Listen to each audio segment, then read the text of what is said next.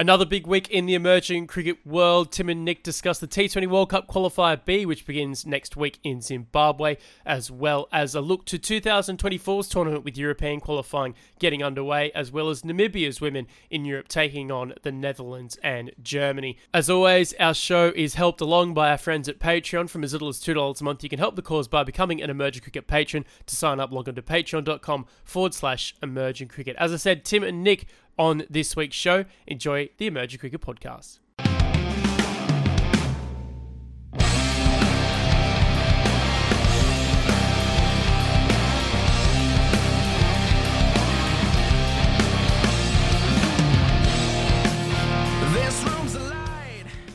Hello and welcome back to another edition of the Emerging Cricket Podcast. I am your second reserve host yet again, Tim Cutler, coming to you from well, it's not so sunny. It's a little sunny, but in the middle of winter, but uh, Port Vila. Joining me is Nick Skinner. It's just the two of us again today. Daniel Beswick has taken, uh, I'm not sure it's been approved, but he, he's on a holiday. And quite rightly so, he's, uh, I think, thinking as little as possible about cricket, which uh, is probably healthy separation considering our friend is on all day long and then all night doing emerging cricket stuff. But, yeah. Nicholas, you were you were preparing to leave, and a little birdie told me that you might be trying to get a garage sale up this weekend. How's that all going? Uh, well, um, my house is currently just a wreck. There's uh, just stuff strewn everywhere, and apparently we got a, a call uh, at the last minute today from the real estate agent saying that the prospective buyers want an inspection tomorrow. So uh, that'll be interesting. You know, real estate agents as uh, as helpful as always so that's not great. But uh, on on the upside, we're in the final stages of uh, securing an apartment in Reykjavik for our for the big move, which is certainly a, a weight off both of our shoulders. You know, having somewhere to actually go when we when the plane lands, uh, rather than wandering aimlessly through the streets of Iceland and hoping for the best. So, you know, got to take the good with the bad. But yes, very exciting times. Hopefully, we manage to um, to sell a lot of this old junk. Otherwise, um, I guess the uh, the old council pickup's getting a workout. Yeah, or a bonfire, perhaps. But uh, I guess the council in Gosford would look down on that, wouldn't it? I, I, kind of uh, people sort of ask me to describe Vanuatu. It's sort of like most places you go, you you'll just have a faint smell of bonfire in your, in your nose. It sort of takes me back to the '80s in Sydney when you know used to have a pile ready to go. But uh, um, uh, another big week of cricket. I almost get sick of saying it. Not I get sick of saying it, so it feels like it's uh, repeating ourselves, but it has been. We finished up with the European qualifiers on the men's side for the T20 World Cup this week, which we'll talk about soon. And the Namibian women have been in Europe as well. But all roads are leading to Zimbabwe with the men's T20 World Cup qualifier B getting underway in a couple of days' time. So we'll talk about that soon. And there's been a number of series going on around the world, well, in, in Africa and uh, in Asia as well, as teams prepare for that eight team competition. But let's go back to Belgium. I was going to say in Bruges and uh, start quoting from that movie, but that's probably not uh, not not good for this time slot.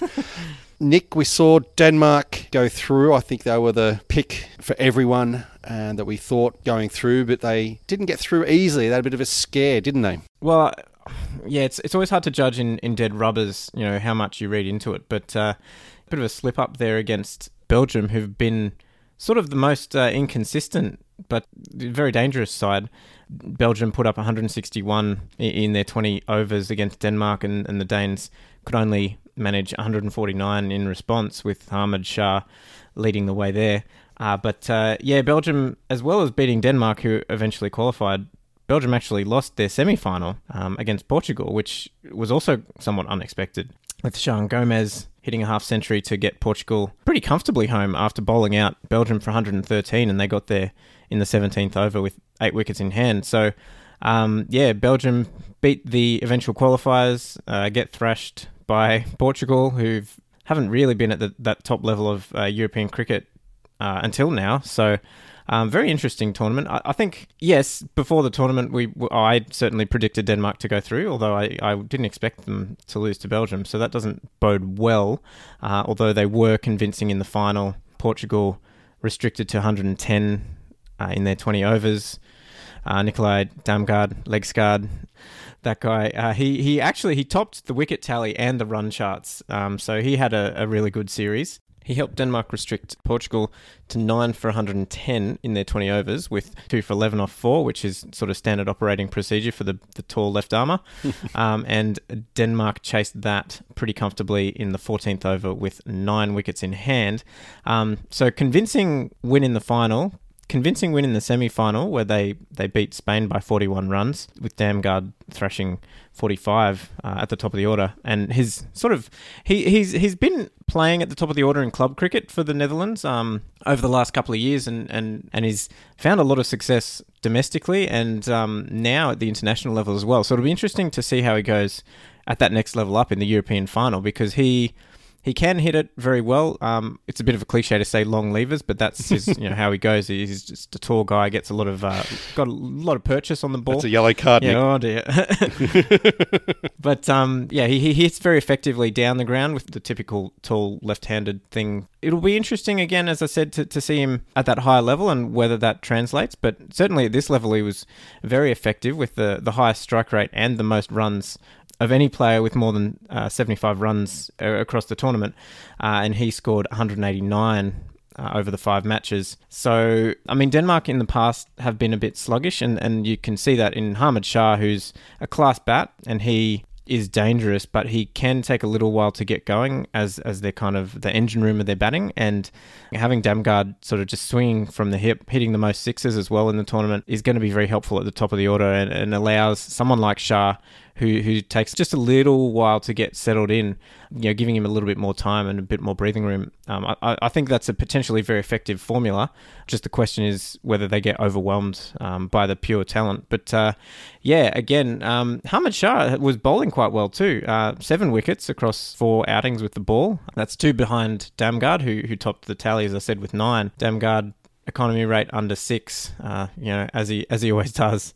Uh, but uh, it, it's good that he's back in the side. He was part of the, I don't know, rebellion. I guess you'd probably call it uh, about a year or so ago uh, when the when the Danish players were in a conflict with their board and and um, a number of them pulled out and, and as we said Amjad Khan was sort of a, a, central figure in that and he pulled out of this tournament so um, again I think there's probably something going on behind the scenes there but uh, yeah good to see some sort of reconciliation between uh, one of Denmark's better players and uh, and the board. Well, that's an interesting one, isn't it? Because I put my Vanuatu cap on, which is rare, isn't it? Hmm. uh, as soon as I see these results, um, Hamid Shah as well. I think it's just so well set up for the 50 over game, and anything they can get out of him, even more so in the 20 over game, is, is a bonus. I think for for Denmark. But definitely his best format for sure. Yeah, the 50 over format. It's going to be interesting to see how they'll they'll use Nicolaj in in this series. If he's batting so well, you know, do you have him up top and let him let him go, or you know, someone at number four who can score at, at over hundred, or someone who can come in later on and uh, and be your sort of Andrew Symonds type role? It's going to going to be interesting to see the role that he plays. But it sort of feels like he's been around forever. But he's only, you know, he's almost 26. So you think if he's showing this form and he's really reinventing himself as a true all-rounder, you wonder if there's going to be any franchise opportunities that may may come around. I think if you could get his name out there, you know, big, tall left arm spinner who can smack the ball, you know, and half decent in the field too. So I don't know. Who knows what might come out of this next year or so uh, for him? I guess the only problem is from a, a a Danish point of view, and yes, they're going to go through to the European final, but we know that's going to be a tough old um, series. That um, it's just that we're not going to see any 50 over cricket for the majority of these teams in the in the Cricket World Cup league structure until after the World Cup uh, in 2023. So I just hope that there's enough cricket for players like uh, Nicholas Damsgaard to, to get his face up there. But um, yeah, it's a little bit like under 15s kid, you know, who's a year older, kind of owning the tournament, really, isn't it? When was the last time we saw someone go top of the bowling and top of the batting in, a, in an ICC tournament? There's been a few bilaterals where people have done that, but nothing in an official ICC tournament that I can think of, but um, mm. we can throw that to the you know to the crowd and and uh, see if someone pops up to correct us. Yeah, um, and it'd be an interesting one as well, being able to actually isolate some of the, the series as well, where sometimes things can get all thrown together. So we've kind of covered what happened on the field, but those with a keen eye on the uh, the interwebs may have noticed that there was an issue off the field where, if I get this right, they, a car carrying the officials destined for. I wasn't sure, it sounded like the, it may have happened the evening before the playoff games, like the lower bracket the teams that are out of contention but still playing for places. A number of the match officials were in a vehicle that was involved in a it looked like a pretty bad collision, well, bad accident, and were admitted to hospital for uh, for observation anyway, but didn't didn't hang around too long. But uh, they ended up postponing that game. I don't think they they played them at all, did they? Yeah, the uh, the fifth place semi-finals with, with Gibraltar and Israel and Hungary and Malta were were both cancelled. They were due to be played on the second of July, and as you said, um, yeah, a car accident involving match officials, which is not something you see too often.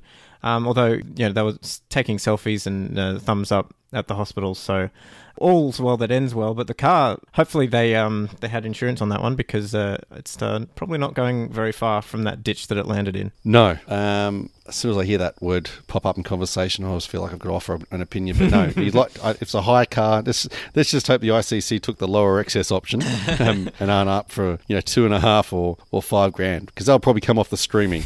no. Um, how do you see this in the end? Do we kind of look at this as the emergence of Portugal here, Nick? What's your sort of your take on this this tournament as a bit of a wash up point of view, taking into account the conditions and, and the teams? Yeah, Portugal, I think, is kind of the, the I mean, they sort of they flew under the radar a little bit, but uh, as I said, very comprehensive win against Belgium, who were dangerous but unpredictable and I would have pegged Belgium as the you know probably the second best team in the tournament. Um, Portugal lost to Spain uh, pretty comprehensively in their group match, bowled out for 77, and which Spain chased in under 10 overs. So I, I guess it, it just shows that the level of parity at this level is growing, which is only a good thing, and Portugal having access to a few uh, heritage slash passport holders as well as um, you know local guys has boosted their side.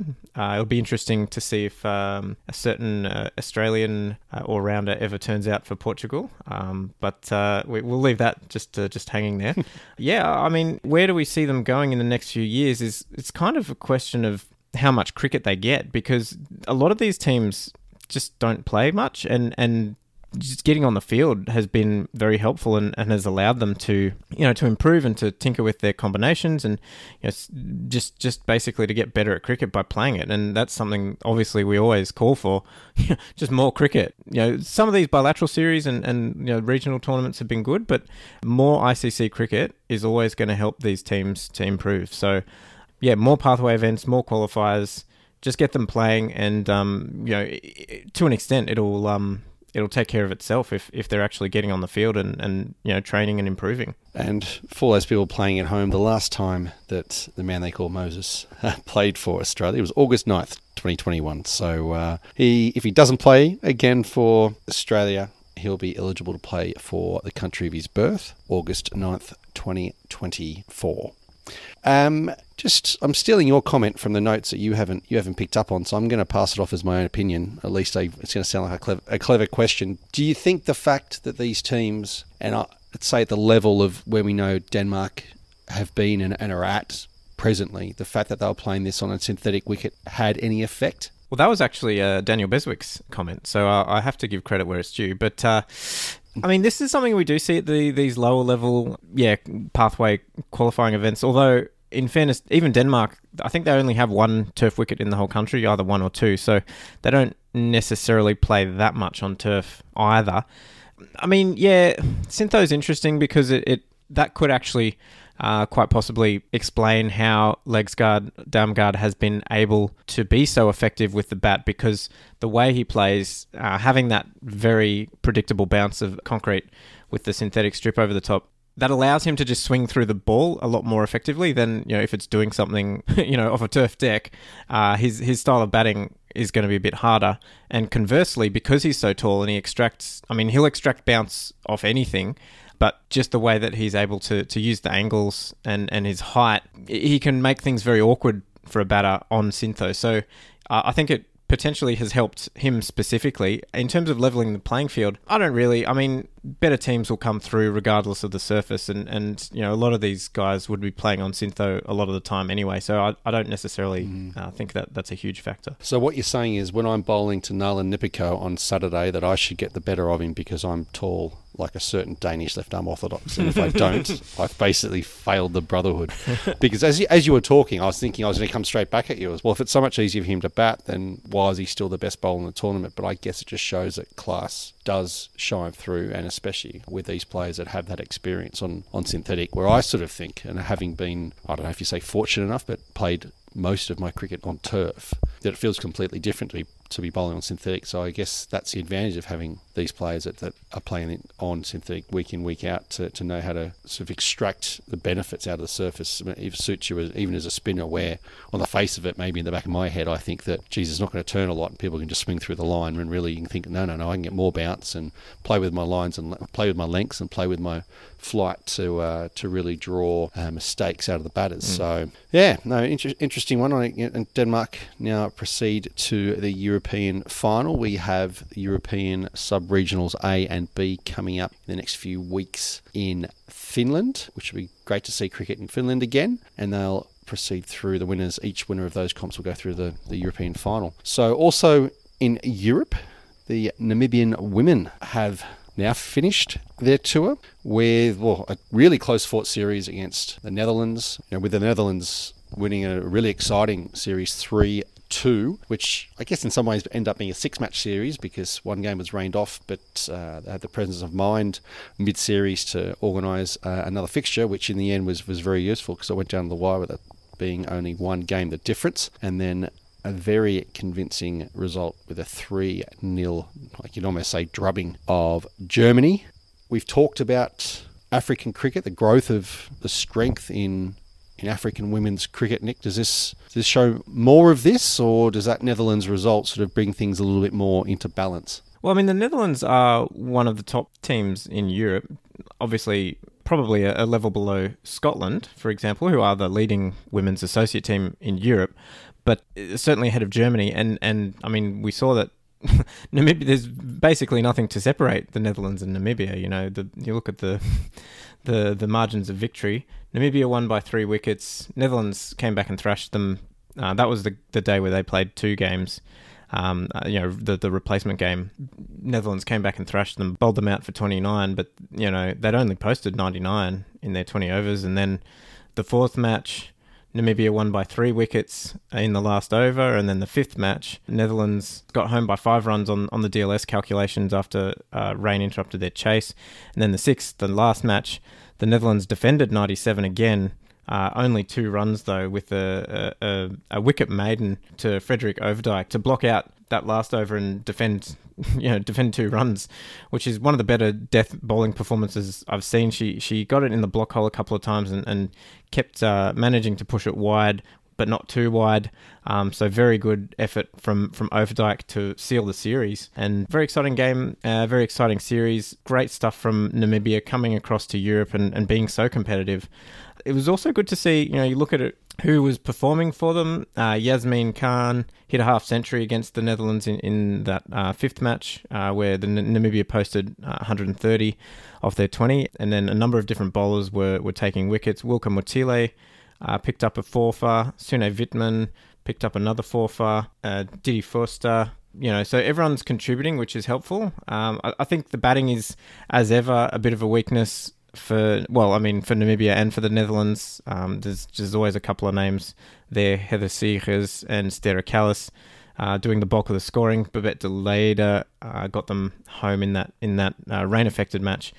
Um, so if you're looking for you know, where, where, does the, the sort of the wash up come here, I guess you'd probably say that they both sides need need to work on their batting, and that's just um, something we see a lot with women's cricket. But um, they they both bowled quite well, and these low scoring matches they're very exciting. So I, I wouldn't you know I, I don't think we should get too hung up on the fact that they're not putting up huge totals, although they did against Germany. Um, you know, if the cricket's exciting, I, I, think you can forgive a lot. And, and this was just a really good series. And the, the fact that they're playing across regions, as we've said, is something that doesn't happen too often. So, um, you know, more of this, please. Um, although it was a bit of a shame Namibia didn't turn out for the Kwibuka because it would have been pretty interesting to see uh, if they could have knocked over Tanzania or Kenya uh, because last Kwibuka, when Kenya won the thing, Namibia beat them in the group stage, uh, but Tanzania weren't playing. So between those three, uh, I think it would have been yeah quite interesting. But uh, uh, yes, um, they couldn't quite get over the line against the Netherlands. Um, and something pointed out by a good friend Andrew Nixon. Moving on to Namibia's 3 0 win over Germany. I'm stealing Andrew Nixon's stats here, but Sune Wittmann, 27 and a half years old and played 44 T20Is for her country, had a had a wow of a series. 41 not out of 16 balls in match one, 80 off 33 in game two, 67 off 38 in game three, 188 runs, average 94 strike rate, 216. Was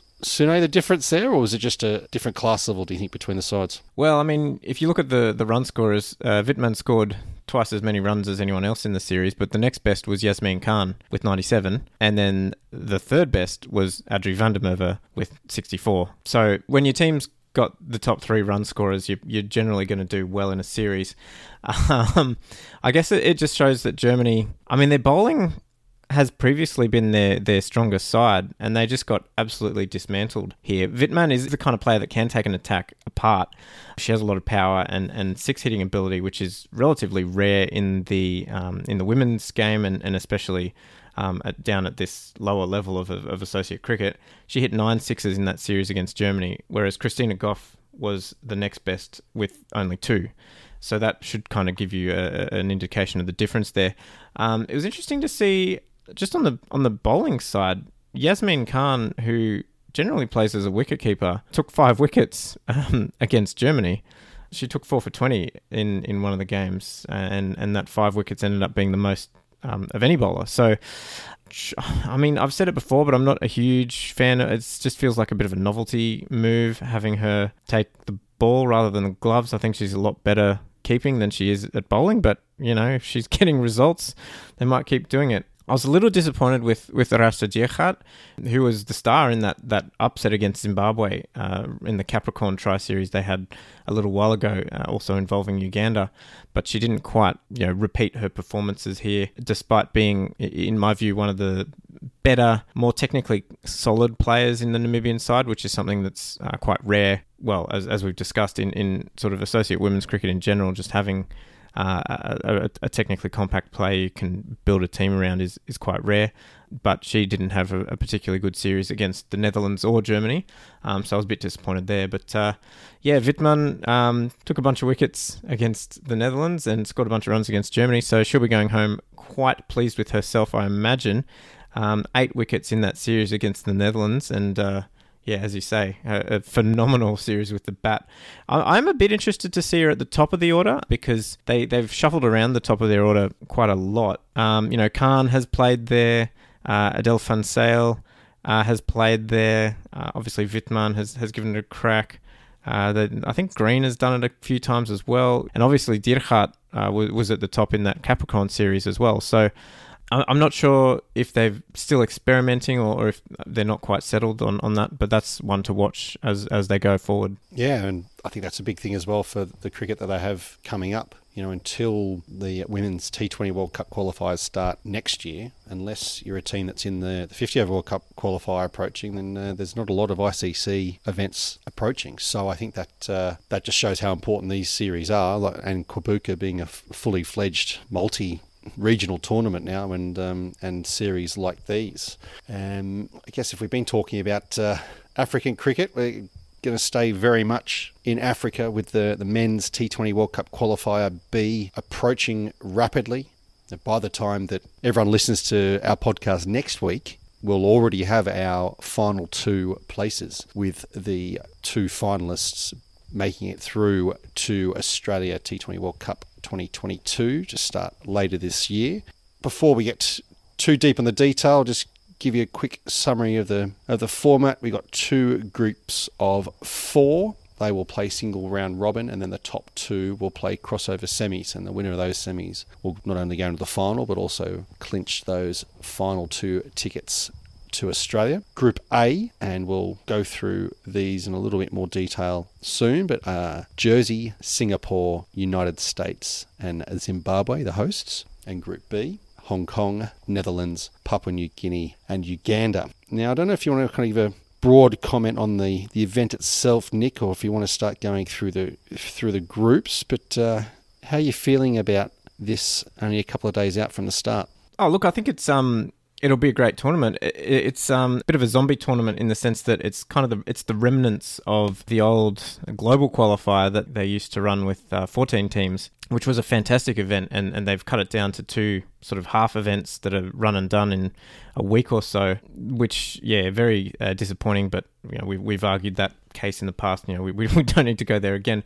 Uh, one interesting point, just just off the top of my head, was that Stephan Myburgh's back for the Netherlands after he announced his retirement from international cricket only a couple of months ago during the series against New Zealand over in New Zealand. Uh, so I'm not sure what's going on there. If he's been persuaded or if uh, I don't know, he's, he's answered the call.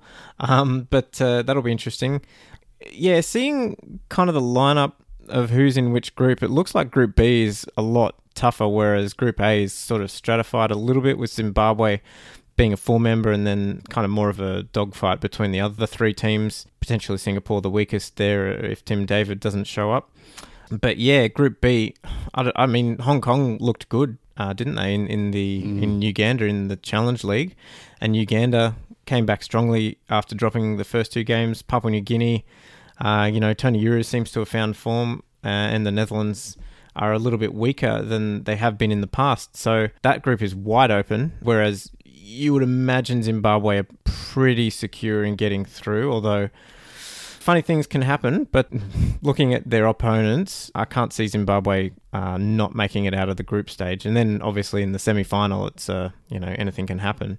Yeah, it's uh, interesting. Maybe we sort of look at Group A there for a second. Kind of, I come back to the tournament so often, but, you know, that T20 World Cup qualifier in Scotland for the, the women's event when it was almost, you know, teams trying to avoid playing against Bangladesh and everyone was more or less playing for second place in that group and trying to make sure that they didn't come up against them in the crossover semis, which was, of course, so important for Thailand when they beat Ireland in the last last round match to, to secure mm. a first spot, meaning they didn't come up against Bangladesh. I wonder if there'll be similar feelings here, or are we not giving enough credence to the to the other teams in, in, in Group A? You know, we know how disjointed global cricket has been for two and a half years now, and Jersey's coming coming on hot, undefeated in Challenge League. Singapore are playing. Well, I've just finished playing a, a series of T20s against Malaysia. The USA well, I think six months ago he may have said, you know, will the real USA please stand up? But they're a lot more consistent now, aren't they? And I think we're we're pretty sure of, of what we're going to get from the United States. But I sort of think about Zimbabwe. It's like surely this is just theirs to, to lose. Home field advantage. Um, in the cold for a while, remembering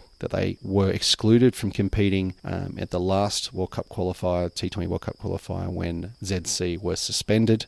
But then you think back to 2018 when they hosted yet another World Cup qualifier when all they needed to do was beat UAE, and this is obviously the the 50 over version when they were competing for the last two spots in England 2019, and they just need to get past UAE and, and not so much bottled it, but uh, were beaten by UAE on the day. But that was in front of a packed home crowd and just weren't able to get over that final hurdle. So I'm sure that's going to be in the, the back of their head, in the back of their minds. But if you had to predict how this group finishes up, Nick, before we see a ball bowled in anger, what are your thoughts?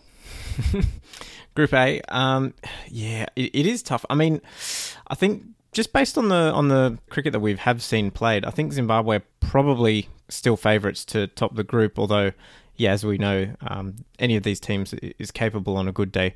Jersey, as as I discussed during the Challenge League, I think they have a pretty complete package with their batting and their bowling. Um, they've got all rounders all down the order. They've got seamers, although not express, and um, you know good variety in their spin bowling.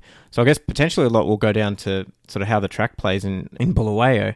But, you know, we saw Zimbabwe narrowly lose a T20 series against Namibia, and Namibia recently hosted Jersey in the United States in a T20 tri series, which was, I guess, a, a warm up for the US and Jersey. And Namibia basically spanked them. Uh, they they won very comprehensively in all of their matches. I guess you could say Jersey were in with a sniff in the in the second match between the two teams, which Namibia they got over the line with three wickets and an over to spare, which you know that's not that's not a thrashing, but they still were pretty comfortable and, and sort of on cruise control. You know, Jan Frylinck uh, hitting dingers and, and JJ Smith obviously uh, doing the business. So the fact that you know Namibia and Zimbabwe are kind of on an even keel, whereas Namibia and USA and Namibia and Jersey is a mismatch, would to me indicate that Zimbabwe should be the favourites here.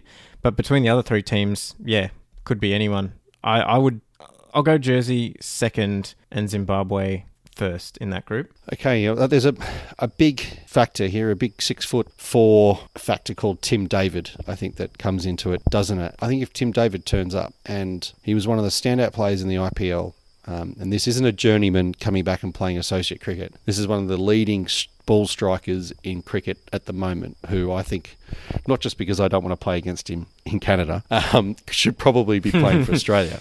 And yes, I don't want Vanuatu to play against him in Canada, although we dropped him on a couple of runs last time. I think if he plays, the, this group could be and, and, our assumptions could be blown wide open. I, I kind of look at it and I think, no Tim David, I'll go Zimbabwe, USA, or Jersey, Singapore. almost can't can't split them. But if, if Tim David's there, we could we could see Singapore get that sneak that win against uh, Zimbabwe and still get through the others, and we could see them in first or second spot. So that's the effect that I think he can have for Singapore. I should also note here, and the, the rankings are quite interesting. How how quite well grouped they are. Zimbabwe's twelfth. I know we love rankings, but I thought I'd mention it nonetheless. Singapore are next twenty, Jersey twenty one, and USA twenty six. And USA have definitely come up. They, they were in the fifties only I think uh, six to twelve months ago, and they've really worked their way back up the ladder. So basically we're saying almost the same thing. Uh, we think that.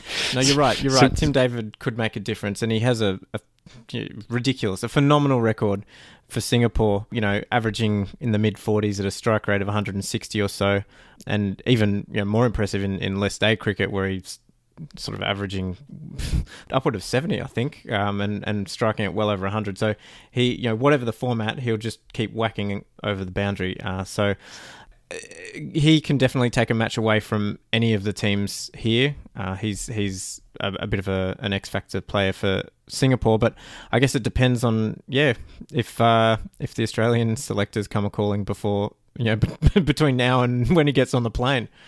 Well, yeah. Or the other thing for me, it's maybe feeling even more likely considering the fact that Australia's in the middle of a, a series at the moment. Maybe he won't be getting a call up. Is if he goes to Zimbabwe help Singapore qualify for a World Cup, and then Australia mm. pick them for their World Cup squad.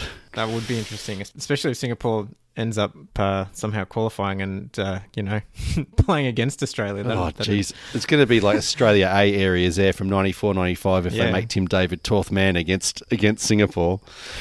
Or when um, Ireland played against England and Boyd Rankin took a fifer and um, and, and Eoin Morgan scored a ton for England. Yeah. Uh. Um, so Group A is done there. We've sorted it. The results are in. Group B, Hong Kong ranked 24, Netherlands 18, PNG 19, and Uganda 25. Again, quite tightly grouped and maybe a little bit more predictable there than, than maybe those rankings in, in, in Group A as you said, I think you're bang on in that this, this group's harder because there's so many teams more closely matched that every game uh, is is going to be. Well, I don't want to say do or die. I'm, I'm, I'm bringing out all the cliches. I, ha- I haven't mentioned lock horns yet, so sorry. I'll bring that up at some point. Oh, that's a that's a vintage cliche there, Tim. that's you've got to get that written. Um, you mentioned the fact that Steph Myburgh's back, but another name back in the fold, and albeit he's been there on tour already, is uh, is Tom Cooper from the Netherlands. Um, I think post his South Australian career, which looks like it's come come to an end, definitely in uh, Big Bash cricket anyway at this stage. But of course, they are missing the likes of uh, Roelof van der Merwe. Um, Colin Ackerman isn't there either, and as we know, Ryan Ten has has retired from cricket. So that's a huge hole. Well, I guess it is in the middle order as well as to where those three would be batting, but also the importance they, they hold as well, and the ball and the leadership out there. And unfortunately, as we've learnt recently about Peter Seelaar also retiring due to his, his back injury. So that really can't overstate, you know, how big a blow that's going to be. If they can come back from this to then go through and qualify, it could be one of the great performances um, where normally if that team was full strength, and it's tough to talk about full strength, the fact that two players have retired, but you'd, you'd say that they'd be favourites to go through. But I, I, would have to opine here, Nicholas, that with the team looking the, the way it is, with the, the mix of I guess, talent coming back with the likes of Tom Cooper and big fast bowler Paul Van Meekeren back in the fold as well after not a lot of time in the in the, the bright orange. Kind of brings them back to the pack somewhat. Not that they had a great World Cup last year anyway, but I see now that even PNG with, with their struggles, I almost see them al- almost quite even there in that there's a couple of key players that need to shine, and if they don't, it might be a real real struggle. So if we sort of look at the Netherlands and PNG, we've got the Assad Vala and Tony Ura show. I think we'll probably talk a little bit about Ura recently to see him smack it around everywhere. Hong Kong, who I guess I'm, I could say I'm pleasantly surprised that we're talking about in in this sense of how good they looked in Uganda in the Challenge League A, and their team really is set up for T20 cricket. Yeah. Captain Nizakat Khan opening the innings, Kinchit Shah either opening or batting batting three, Babar Hayat like any three of those can take down any of these attacks in in this competition. And if and if they fire, I think that well, not for the first time. I guess they're a known quantity now. I sort of think of Hong Kong circa 2014 when they should have qualified for the 2015 World Cup, but ended up starting their run into the World Cricket League Championship with that third place at the World Cup qualifier. They could do really well here, and, and, and Uganda as well. You know, as you mentioned before, Nick, that they started slowly on their home turf in the Challenge League. Again, that's 50 overs 50 over cricket rather than 20 there. But uh, they came back strongly, and I think they'll be looking to, to use a bit of that momentum into this event, and especially in, in much more familiar conditions, being in, in Zimbabwe that, that, and that they'll be used to playing in. But how do you see this group? It's a tough one, isn't it? Yeah, I absolutely. I think Netherlands are definitely back into the pack. Um, yeah, that that hole in their middle order. I mean, it, it's not just that they've lost you know three, four good batters in in the last year or so or between World Cups, really. Uh, it, it's that it, it, alters the, the composition of the team. You know, someone like a Roelof van der Merwe uh, or, or even a Peter Seelaar who can provide that really explosive acceleration at the back end, that's basically missing. There's there's no one who can really fill that role in this team.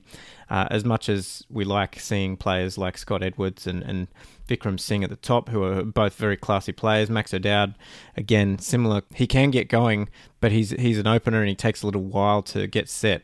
Whereas Roelof and Pete Seelaar were both able to come in and, and just start swinging from ball one, which is something that's really missing. Um, obviously, Colin Ackerman is a class act, and, and Tendo is a, you know a, a great of the game. So you're going to struggle when guys like that are missing. Whereas their their bowling's still pretty good. Um, yeah, as you say, Van Meekeren back in the side uh, Van Beek.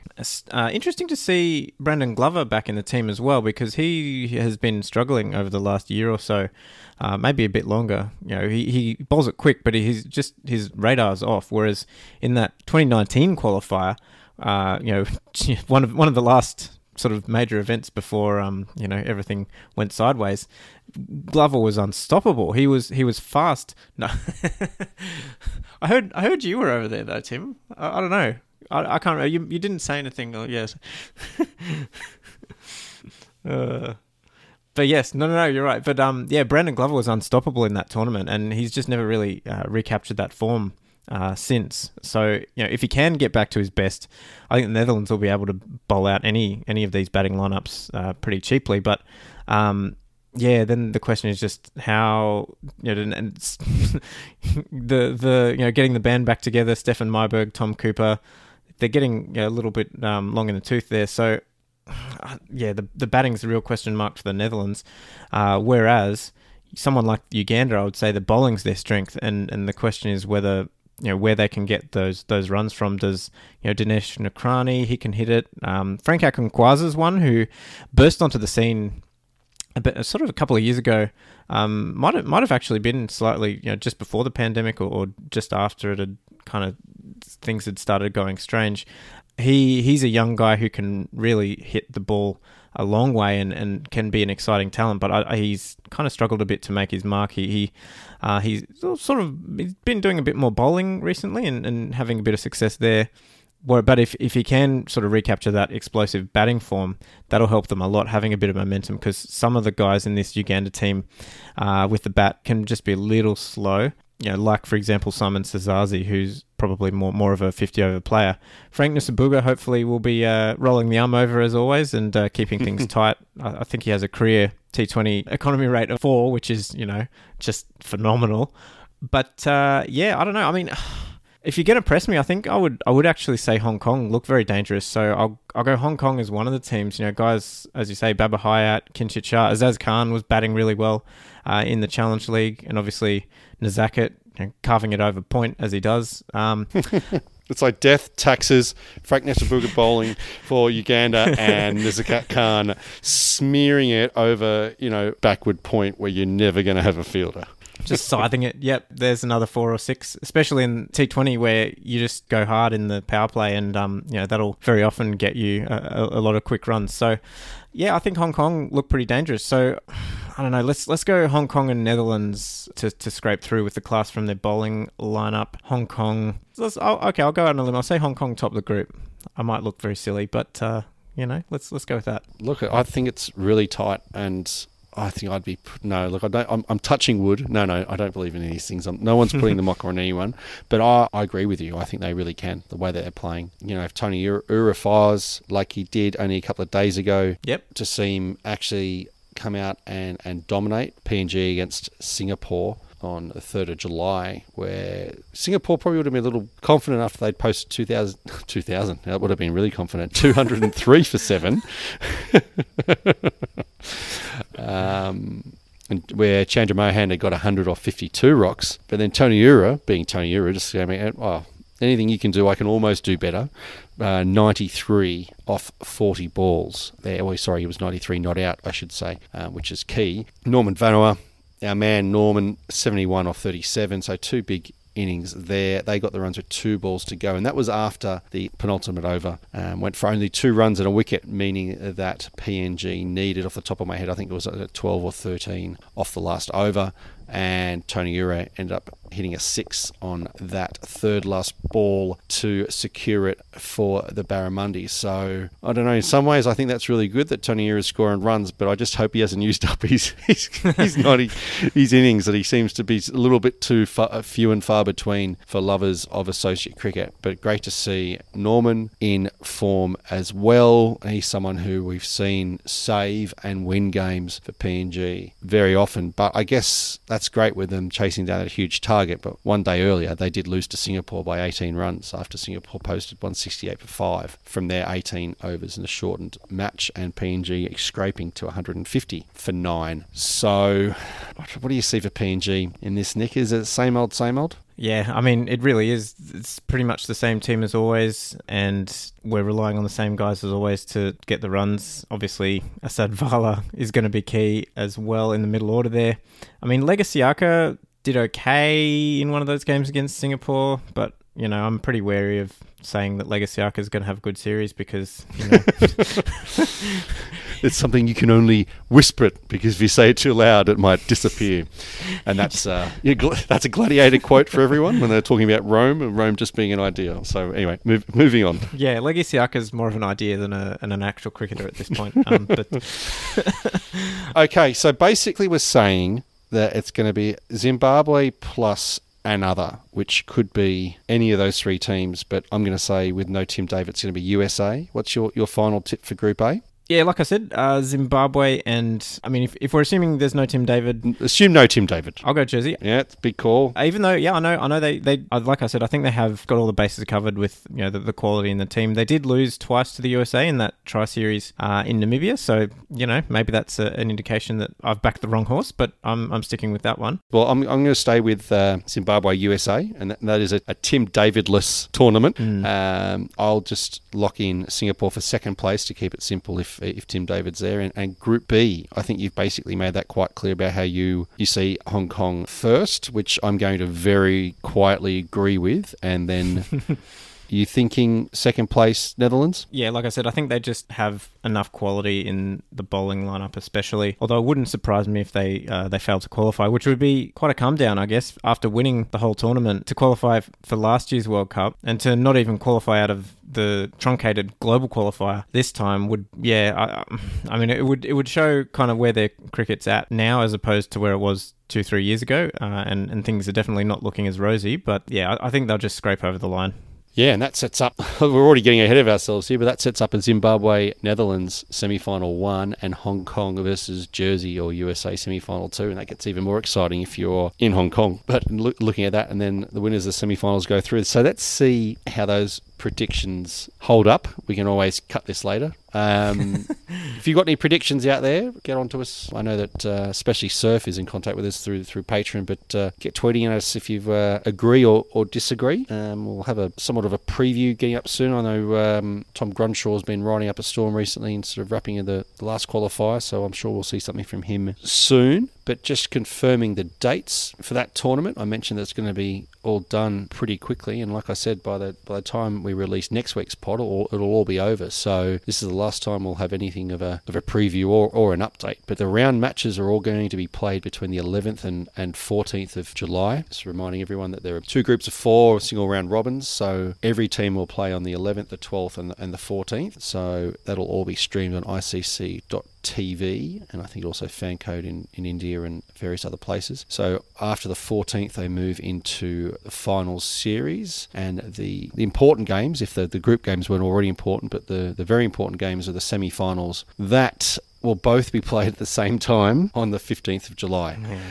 Which I don't know. Those people out there that are using the ICC TV app, you cannot watch two games at once with the same login. So if you want to watch both these games, it's impossible unless you're going to set up another login or you use streaming sites that you shouldn't have to be using anyway. So ICC, heed our call, please, to not have these semi-finals being played at the same time because it makes no sense. Because it's not like the result of one game is dependent on the other or there's any advantage whatsoever. It should be so teams can be watched. Uh, most cricket can be watched watched as possible. Then the third place playoff and finals, surprisingly, are played at the same time two days later on the 17th of July. So just saying that again, all those round games, everything's played in Bulawayo as well. I think people were a little bit intrigued about that decision as well, with no cricket happening in Harare whatsoever. So round matches 11th to 14th. Group A, Jersey, Singapore, United States, Zimbabwe. Group B, Hong Kong, Netherlands, Papua New Guinea, Uganda. In the meantime, Nick, there's been a bit of cricket happening. I think we've sort of mentioned it as we as we've gone. You know, with teams preparing for that tournament in Zimbabwe. I think we've already mentioned most of these. Uh, Namibia, to quote Nick, spanked Jersey in the USA, but not really the point. I think it was to get match practice for those two teams going into the going into the World Cup qualifier. Singapore, Malaysia took out the series two one. Singapore playing PNG and as we go to go to print, uh, it's one all with two matches to play. And like we mentioned, Tony Ura's special to chase down that huge total. But another interesting event that, that's happening at the moment, and we'll run into next week, and we'll, we'll wrap it next week, is a quadrangular T20I series, uh, men's series that is in in Malaysia between the hosts Thailand, Bhutan, and the Maldives. So I think we'll try and dig a little bit deeper on, on what's behind that tournament because I guess on the face of it, you've got the Malaysian side ranked in the 20s and, and Thailand, Bhutan, and Maldives um, ranked a lot lower and um, what is behind it. It's great to, to see these teams getting that experience. So there's been some interesting results already with Bhutan actually pushing Malaysia. We actually had Malaysia, I think, 8 for 51, and Fitri Sham got 40 not out batting at number 10, and luckily got Malaysia to 112, and Bhutan ended up being all out for, for 73. So there's obviously a bit of talent there, but I think we'll talk a little bit more about that next week. But I should really mention that we do have a new patron in the last week. We've got Madridista Stephen, um, which I don't think is his real name, but uh, I think that's Stephen who's uh, in Spain has signed on to uh, to help us. So thank you very much, and I'll, I'll, give another another shout out to Michael Anderson, who I think would have been given a nod by Bes recently, but um, he's he's put a, a really generous contribution there on a monthly basis. So if you want to support the emerging cricket cause financially. Um, Um, patron, P-A-T-R-E-O-N dot com forward slash emerging cricket. And from as little as US $2 a month, you can help support us as we look to grow our footprint and the, the coverage that we give to the emerging game. And of course, emergingcricket.com and emerging cricket across all social media channels. But for this week, as we look forward to well, half a World Cup qualifier with the men's T20 World Cup version of it coming up next week. Thank you very much, Nick Skinner. Always a pleasure to have you, and all the best with your. I almost said yard sale, and it's like I'm watching too much American TV. Good luck with your garage sale over the weekend and all your preparations to move. You'll be back next week. I'll be back next week. Hopefully, Daniel Beswick is as well. But in the meantime, we hope you all have a, a great week. Score runs, take wickets on the weekend. But wherever you are in cricket's new world, we wish you a very good day.